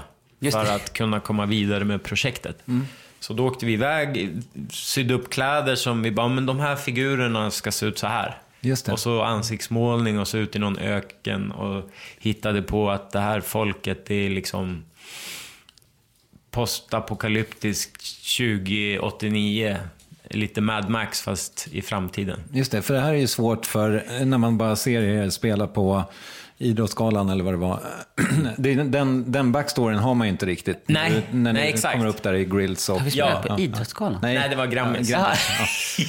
Men det ser likadant ut. Nej, men, vad, vad, min, vad gick jag på då? Jag, jag, ja. Exakt. Nej, men, och, och sen har ju projektet alltid varit uttalat från början också att det ska vara en kreativ frizon. Allt är okej.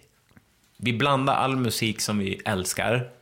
Så tar vi alla visuella intryck som vi älskar och så bara slänger vi ner allt i en gryta och det är grills från någon hiphop-period och det är konstiga kläder och ansiktssmink. Och... Ja, Hade du kvar grillsen sen du var ung? Eller har du Nej, nya? nej, det är ju en sån där plisa 15-åriga Vincent som jag gjort i efterhand. Ja, jag förstår. Mm. Nej, men det, det är väl så liksom allt har kommit fram och som vi hela tiden försöker att ha närvarande när vi jobbar med projektet. Jag skulle bara vilja ställa lite frågor så här kring själva låtskriveriet. Så, så att, text, hur gör ni där?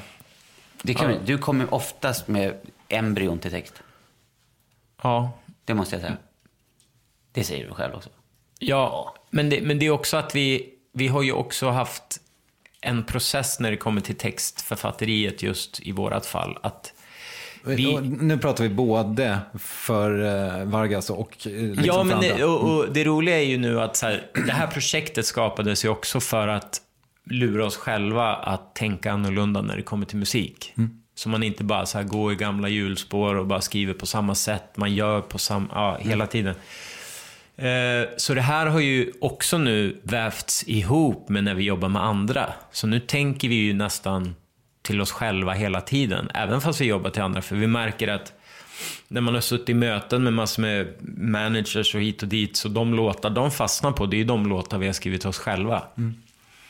Så då fattar vi så här, men okej, det är för att då kollar man ännu mer inåt Mm, och skriver liksom från det man gillar.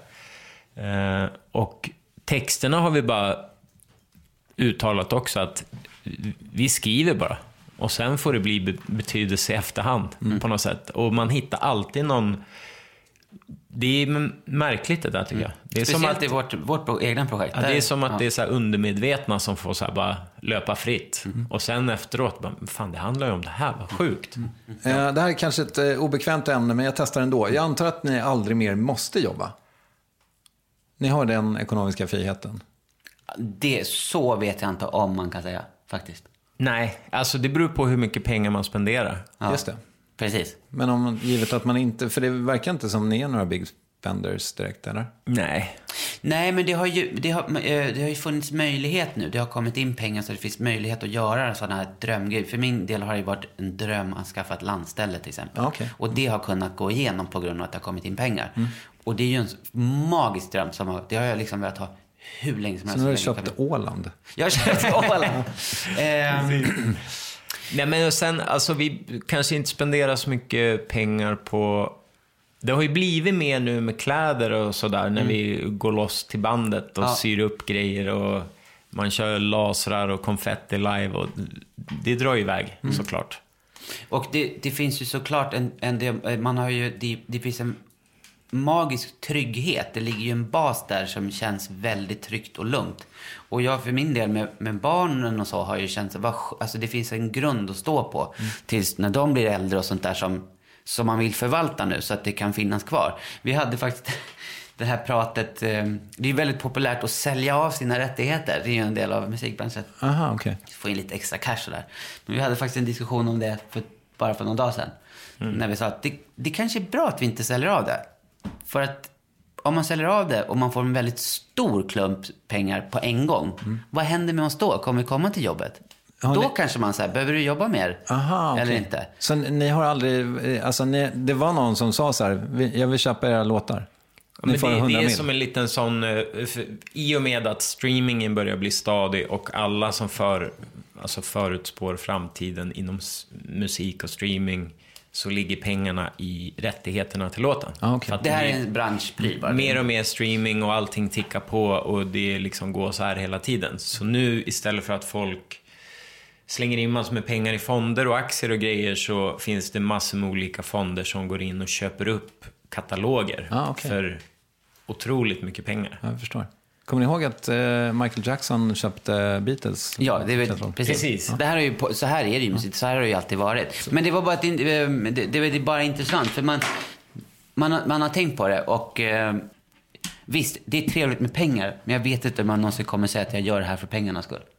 Nej. Nej. Men det är men, jätte- det, där Mm. känns det ju också lite som att vi, vi älskar fortfarande att gå till studion, vi älskar att göra grovjobbet och skriva musik och vara i den processen.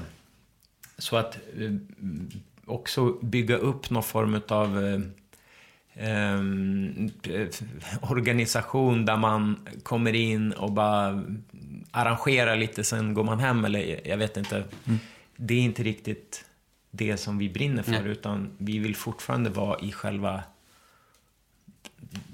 skrivfasen.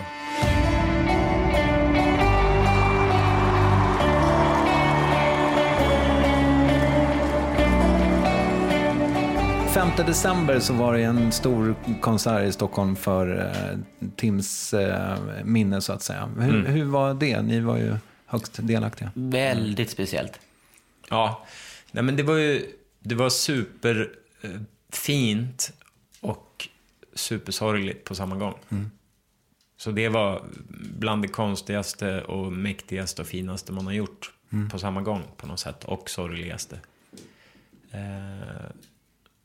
Jag vet, ja. Det var så Det konstigt, alltså, jättekonstigt. som du har beskrivit det, Vis, det, det är som att det var 60 000 pers i Friends arena och det kändes som ett vardagsrum.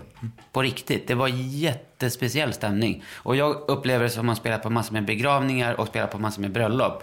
Det är någon mix av en begravning och ett bröllop. För energin är så här...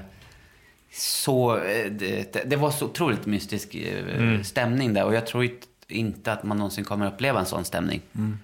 Hur, hur, får jag fråga hur han var att jobba med? Ja, det får jag ju absolut.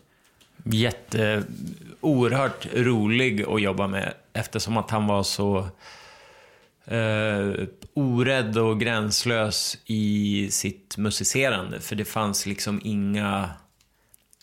Mm, ja, men så här, det fanns ingenting som man inte kunde göra. Utan allt var, så länge det var vibb och alla gillade det så kunde det vara vad fan som helst. Mm. Så det var jävligt kul tycker jag. Det var väldigt skönt. Det, var, var alltid, det, det, är väldigt skönt att jobba med någon som tänker så. För att då kan det ju bli vad som helst. Det ju nästan som att... Men det var ju också svårt stundtals för att det var ju liksom idén, idésprutan i hans huvud var ju på... Det var bara wow! Det är liksom så mycket. Eh, också roligt, men det blir svårt för den som, som sitter precis bredvid. Liksom, eh, eh, och vad heter det? Def, defri, defi, när man ska... de- Dechiff- Ja, Ja, dechiffrera. idéerna som kommer igenom. Så det var ju en utmaning också, men nej, fantastiskt. Så mycket, eh, också roligt, men det blir svårt för den som, som sitter precis bredvid. Liksom, eh, eh, och vad heter det? Def, defri, defi, när man ska... de- Dechiff- Ja, Ja, dechiffrera. idéerna som kommer Ja. igenom. Så det var ju en utmaning också, men nej, fantastiskt. När man såg dokumentären som ju kom för ett par år sedan, eller vad det nu var, då märkte man ju liksom så här, han, han mådde ju uppenbarligen inte särskilt bra. Märkte ni av det? Ja, det, det, fortfarande, det som var så fruktansvärt jobbigt i allt det här också var ju att den här dokumentären kom ju, var det något så här sjukt så att det var så här var två, två veckor. veckor. innan han gick bort. Det var ju tre år emellan där efter den där dokumentären slutade filmas också. Som vi såg. Eller vad det kan vara, två år. Det, man, jag vet inte. Jag tror kan- det var tre. Ja. Så vi såg honom absolut när det var som sämst. Men vi såg också när han kom tillbaka och kom upp igen. Och liksom en så solbränd, muskulös Tim och så här, åt bra. Och vi satt och pratade om så, det, så, här, så det var ju den bilden som vi hade. Så att ibland kan jag tycka det inte för att man behöver inte, jag vet, vet inte vad man måste prata om och inte prata. Men det, den tycker jag är lite jobbig. Det var så här, Men det är klart att man tänkte att, ja, det är dokumentären. Det där hände. Men jag tror både för dig och mig, om man får känna att det fanns en annan bild där som... Ja, men det var ju, det var ju som, som när vi fick beskedet. Ja. Det första jag tänkte, han har blivit, han har blivit mördad typ. Ja. För det där fanns inte i, i mitt huvud. Jag bara, vad, vad har hänt? Ja. Fattade ingenting. Är det någon olycka eller? Ja. Så, men, men För det kändes så tydligt att det hade vänt upp liksom. Ja, Ja, vi såg ju så. den, liksom, den, den liksom levande och vi var ju precis upp... Det, för oss, vi, vi har ju... Under alla år när vi jobbade så var det väldigt korta möten som vi hade med honom. Till och med från första mötet till liksom... Så att, han var iväg och spelade, där vi alla höll på med någonting. Och sen träffades vi, hade liksom fyra timmar. Så alla låtar som vi skrivit, och även de som blev väldigt stora, skrevs väldigt snabbt, väldigt kort. Och sen stack man. Eh, och det fina då var ju att den här gången, precis innan han gick bort, det var ju den perioden som vi, vi då bodde vi i LA. Jag hade familjen med mig, du var där också. Eh, och vi bodde liksom, vi hade hus där, bodde där. Och då träffade vi honom väldigt mycket under en period. Och det var ju liksom den längsta perioden vi hade haft med honom. Så vi var ju verkligen mitt uppe i låt, alltså låtskrivarprocessen. Eh, han flyger iväg, du pratar med honom på flyg. Alltså det är liksom, det såg inte det där. Nej. Jag var mer orolig då när det var som stökigast och liksom Ja. han var sämst. Så det, det, var, det var ju jättesvårt. Jättesvårt. Hur ser framtiden ut för er? Har ni jättemycket på era bord i detta nu? Ja, alltså... Vi har ju också i den här, vad säger man, sista två åren tackat nej till mycket för att kunna skapa utrymme för att ha lite lugnare och göra färre grejer men dyka lite djupare in i varje grej. Så vi har väl kanske tre projekt inklusive vårt, fyra projekt inklusive vårt eget som vi jobbar med just nu. Men, eh, ja, det är väl Ja. det. Nej, men jag ser, det, jag ser fram Det är samma känsla nu efter julledigheten. Det är nu det händer. Det är nu det det är, varje, alltså det är som att det där går inte ur en. Alltså. Nej, men nu händer det. Nej, nu, nu breakar vi. Ja. Eh, den känslan finns hela tiden. Ta liksom Tycker en du inte att ni har gjort det? Nej, nej jag, jag ser inte det där. Jag, det där jag vet, jag, men jag gillar den. Det Ja. räcker med en vecka bort från jobbet så kommer man tillbaka. Man bara, nu kliar lite fingrarna. Nu. Men nu jag, vi." jag tror liksom... Kommer det att ändras någonsin? Jag, tror inte det. Jag, hoppas inte det. Jag tror att jag kommer lägga ner när jag inte känner det. Då är, Ja. jag, nog, då är jag nog klar sen. Ja. Sen kommer jag flyga racingdrönare resten av mitt liv. Det är det enda jag ska göra. Men, men så att jag ser fram emot. Våren ska bli jättespännande. Vi har ju en spelning i, i april. Mm. Som vi får, säger man headlina? Ja. Det känns roligt. Det ska bli kul att se vad vi ska ta vägen rent eh, med, med liksom live-biten. Och sen har vi som sagt lite roliga projekt som ska göras klart. Eh, Förhoppningsvis kommer vi iväg på en liten resa och skriver lite mer. Det ser jag fram emot Mm. efter att inte riktigt velat resa iväg utan velat vara hemma. Mm. Men nu känns det som att nu börjar det nog bli dags att komma iväg lite. Är det bra för er att, att göra det? Att ni drar iväg? Hur ser det ut då? Man bor på hotell och blir Vi brukar och- ofta hyra hus och, och bo tillsammans. Och så, Okej. så man kör, man äter frukost ihop och man, det blir lite Kollo. kollo. Ja. ja, vad härligt. Som Ja. ett uh, writers camp för två? Ja, eller vi, vi åker iväg och jobbar med andra. Ah, okay. Eh, Och ibland jobbar vi bara själv också. Mm. Men det är just det här att byta miljö, bli lite jetlaggad och bli lite halvknas i huvudet. Och så, det är bra med lite miljöombyte. Mm. Vill ni rekommendera något? Restaurang eller? Nej, behöver inte vara. Är du hungrig? Ja, Du är hungrig? Eh, vad ska vi rekommendera? Jag har en rekommendation och en utmaning Yes. till alla lyssnare. Och plisa det 15-åriga jaget. Okej. Ja, det, det, det är slut där? Ja. ja. Köpa grills då ifall man vill Ja, om man vill det. man är 15. Om man hade det som dröm när man var 15. Ja, just det. Jag vill ju ha en, eh, Yamaha DT, eller vad heter de? Du ser. Måste köpa en sån. Jag vet inte. Med trimkrök, Malossi, 70 just det. kubik. Ja. ja, Sara, eh, Eh, rekommenderar. Ja, då utmanar jag också lyssnarna. Eh, ingen Instagram på en månad. okej. Det verkar lätt för dig som inte har det. Eller? Mm, jag har bara en privat eh, som jag, jag lägger, på riktigt lägger mest upp flygfilmer på när jag är ute och flyger. Okej, Eh, med din racingdrönare. Ja, men det, jag, har jag har inte... Du har ingen Instagram, Vincent, och jag har en knapp privat. Nej, men grejen är, vet du vad? Jag, jag, jag tycker det där så, hela sociala, sociala medier-grejen jag tycker jag är läskig. Jag tycker att folk har lite konstig inställning till det. Så det, det är en utmaning. Testa en månad utan. Tack så hemskt mycket för att ni kom. Det var jättekul att Ja. få vara här. Äntligen. Tack.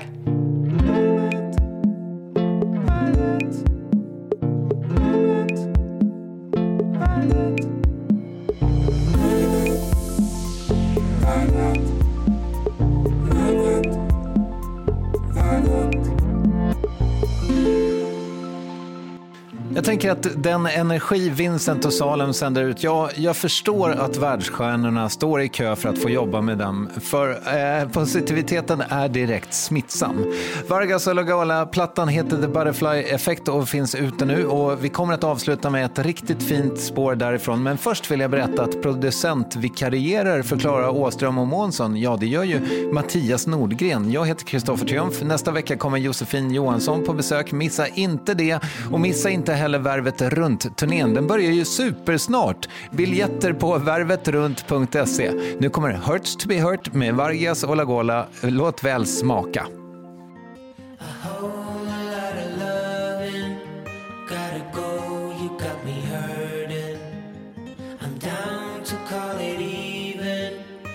You know I got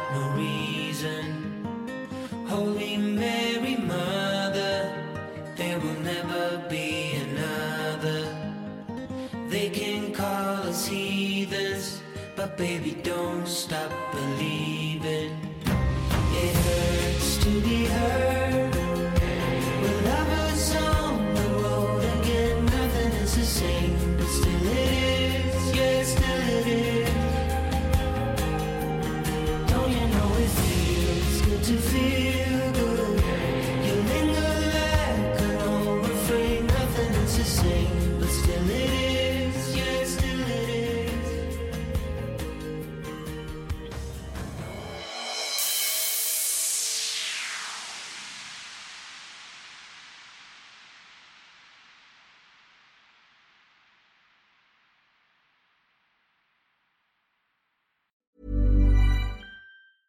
A lot can happen in the next three years. Like a chatbot may be your new best friend.